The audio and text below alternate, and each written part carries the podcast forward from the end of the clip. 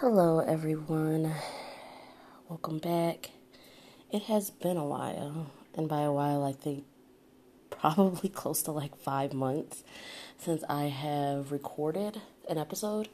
Um, a lot of things have been going on in my personal life, and obviously um, within our society, within the world. Um, so I'm gonna circle back um, on a different episode talking about things that happened in my personal life and some other topics that I wanted to speak about because I've been thinking about doing another episode for a while. Um, but like I said, I got caught up with life.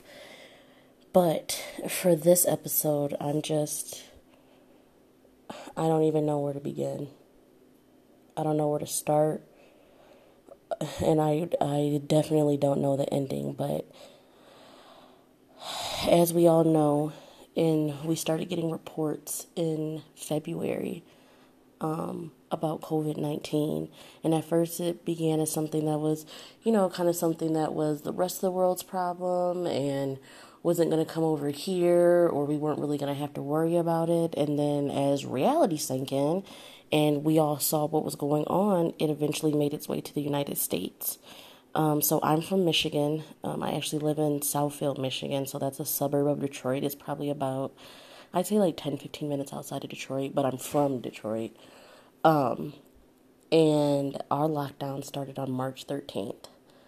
Um, so since March 13th, I have been in quarantine. Um, my husband still works. Um, and I still work from home, but I've been in quarantine uh, myself, my husband, and my daughter and it actually wasn't going that bad. Um, I'm more of an introvert, honestly. I would rather do something at home. So at first I'm like, okay, this this actually won't be horrible. It's not gonna be the worst thing in the world. I'm I'm gonna be home all the time. I can do more around the house, spend more time with my family, have some mommy and me time with my daughter. This is gonna be cool. And then as we all know, the weeks and months go by and you gotta get stir crazy. But it's something that we just have to do. It's something that's vital in order to bring us back to to where maybe not where we were, but some sort of normalcy. And then we have the slew of slaughters that has been happening for centuries, but the slew of slaughters that have been happening since we've been in quarantine. We have um, Ahmaud, who was simply jogging, uh, Breonna Taylor, who was literally in her house sleeping, um, and the police stormed in and killed her. And then, of course, we've had George Floyd, who we watched on camera be brutally, and there's no mistaking this, brutally murdered in front of our eyes. And as these days progress and things become crazy, I've been talking to friends and talking to families about what's happening and what's next. And I'm I'm honestly at a loss. Like I said, I'm I live in Southfield. I'm from Detroit, and we there were Detroit protests yesterday in downtown Detroit. Um, I think there was. I think some people were. If you're from the area, some people were on Jefferson. Some people were on Congress. Um, but nonetheless, there was a protest and someone was killed. And it's baffling to me that from what I saw on the live, because I watched the live for a while yesterday and just had to turn it off because I was uncontrollably sobbing. Hands down, one of the saddest things that I've ever seen. I, my grandmother, um, was in, I want to say, I want to say maybe in her 20s or 30s when the um, no she was in her 20s I believe when the 68 riots happened and she told told us a story about how she had gone to visit some family I think visit her mother uh, my great grandmother in Chicago. And when they came back her her husband and I think her cousin um, when they came back they were driving into the mill into tanks coming into Detroit to qualm the riots or I guess what they thought was calming the riots. But she she walked into that and she talked about watching it and seeing it right before her eyes, and now it's happening to this generation. Now it's happening right in front of us when it already fucking happened 50 years ago. And it's so baffling to me, number one, that people are honestly shocked in a way because this has been going on for so long. Now we just have, we're just accessible to phones and being able to record and Facebook Live and Instagram Live and all of that. So we're seeing it in real time. Some of us are seeing it in real time, some of us are watching it back, but nonetheless, we're seeing it in real time. So that people are actually shocked, number one. And then number two, we have people within the community while we're trying to band together to figure out what we can do to stop being basically fucking exterminated. We have people within the black community that are resistant to that. I woke up this morning and someone had made a post saying, uh, basically, so I can paraphrase it because I can't remember off the exactly off the top of my head, but paraphrasing it, basically saying, "Oh well, instead of recording, why don't you help me?" Um, and be dead too? How does that make any sense? Number one, the the young lady that actually filmed George Floyd being murdered was, I believe, 16 or 17. She's a high schooler. And in her mind, she's probably thinking, oh my God, I'm witnessing this guy being brutalized and murdered. I can't do anything without being killed myself because I'm a child and I can't bulldoze my way through four grown men so let me stop, let me record, let me try to scream for help, let me do anything I can because physically I'm helpless. Physically, I cannot do anything for him. So the only thing she could do is record. This is baffling to me. Absolutely baffling that we even have this mindset. We are dying out here and we still have our own saying, well, put down the camera and do and help me, then we're both dead. While we're fighting, while we're trying to create some sort of revolution and resolution, we have to be strategic too. It's not always going to be a situation where we can put down the camera and, and just run in there. We can't there's only so much we can do because of the position we've been put in. What what else is there? Honestly.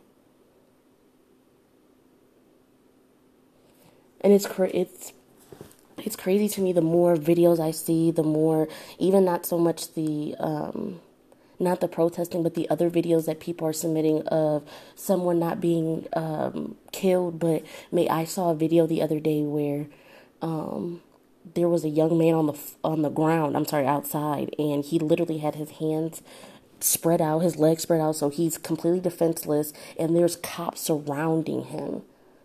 And you can see that there are family members on either side of, I think they're in front of a house, on either side of the house, recording and screaming for the cops to stop. And then as they're screaming, this man's, I believe they said his 91 year old grandmother came out the house to stand between him and the cops with all of their guns drawn. Now, number one, thankfully the cops put their guns down and I think they I'm gonna assume maybe this was an arrest warrant and that's why they were coming to his house, but they didn't give a full description, but that's what it looked like. But they put their cops their their guns down and then they came and arrested him. But it's so beyond messed up that at this point our older generation is willing to sacrifice themselves just so they don't keep killing us. A 91 year old grandmother. That's where we're at. It's crazy. It's it's madness. It it really is and I'm just I'm I haven't cried this much in a long time and I've been crying for days. But my my sadness is is almost is almost transforming into anger. I'm angry that this happening that this is happening. I'm angry that we try to peacefully kneel and protest bl- uh, police brutality. I'm stumbling over my words because I'm just so all over the place, but um, I'm mad that this is happening. I'm mad that we tried to be peaceful. Colin Kaepernick tried to tell you guys I'm going to peacefully protest police brutality, and y'all still weren't happy. So now when we're angry, now now that we're tired of just forming prayer circles and and church meetings and trying to be peaceful and that still didn't work. And now y'all are complaining that we're trying to march and do what we saw our ancestors do by trying to make a difference and trying to get our voice out there. And, and it's still resulting in death. Why is that? I really want to encourage black influencers, uh, black celebrities, black leaders to to to either band together or just come on your own and help us. Stand on the front lines. We don't have the resources. A lot of us don't. A lot of us are in my generation are or slightly older millennials that are approaching 30. I'm 29 and we're making under 60,000 a year. We don't have the resources to to figure out what we need to do. We need help. You guys plan all these summits and black summits and power summits and drink mimosas and have bacon wrapped scallops. And that's all fine and dandy, but now is the time for action. Look at what some of our black brothers and sisters are writing on Twitter. Reach out to them and say, "Hey, why don't why don't we all have a leadership meeting or have a leadership conference and figure out way to help within the community even if if it's online. We have to figure something out. Because within the white community they protect their own. They make damn sure they protect their own even when they're at fault.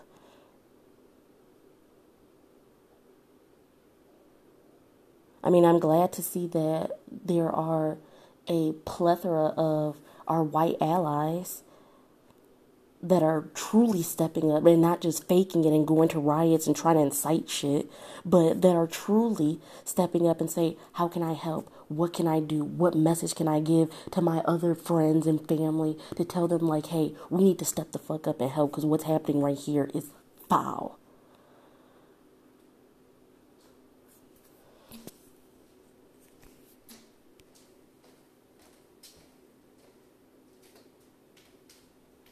And I I I keep taking these long pauses because I I don't know, man.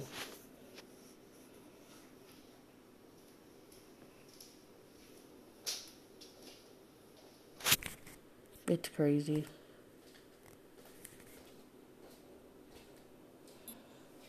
I've been trying to to you know figure out my my own my own path of how I can help.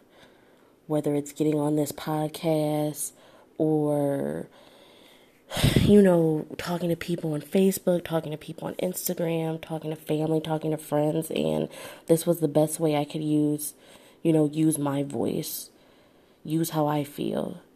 We all have to step up this this isn't the time to sit back and be like, well, it's happening in Minneapolis or it's happening in Atlanta. It's not happening where I am. No, it's it's happening everywhere. It's it, it's time to stop. We have to take things into our own hands. We have to see what's going on because if we don't, it things are going to end badly. I was having a conversation with my um, I was having a conversation with my uh, husband's brother, I mean, my husband's cousin. I'm sorry, um, and he just he I don't think that he sees any any positive ending in sight. I get where he's coming from, and he feels like we're at the point where there could be some sort of catastrophic race war. And I'm like I I really don't want it to get to that point because I I feel like our ancestors and our the civil rights leaders that came before us they literally stared death in the face in order for us to have like a minute piece of freedom. And just for this shit to still be going on I'm angry that it's come to this point I'm mad that we can't that I'm when I wake up in the morning I'm like, what am I going to see on the news today? What am I going to see on the shade room today? What is CNN going to have scrolling across the bottom of the screen again?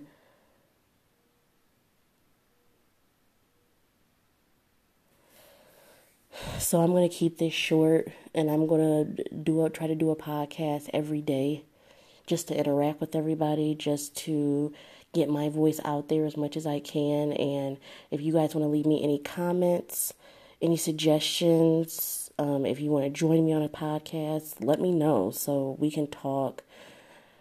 And this this is I I truly the the optimist is in me sees the light at the end of the tunnel. We're gonna come to a resolution. I know it and I really want to keep that positive outlook even though we have to be stern we we have to we have to demand change but it's going to get better. So thank you guys for joining me. This has been another episode of the Chatty Patty Chronicles and I will see you guys next time. Bye. God bless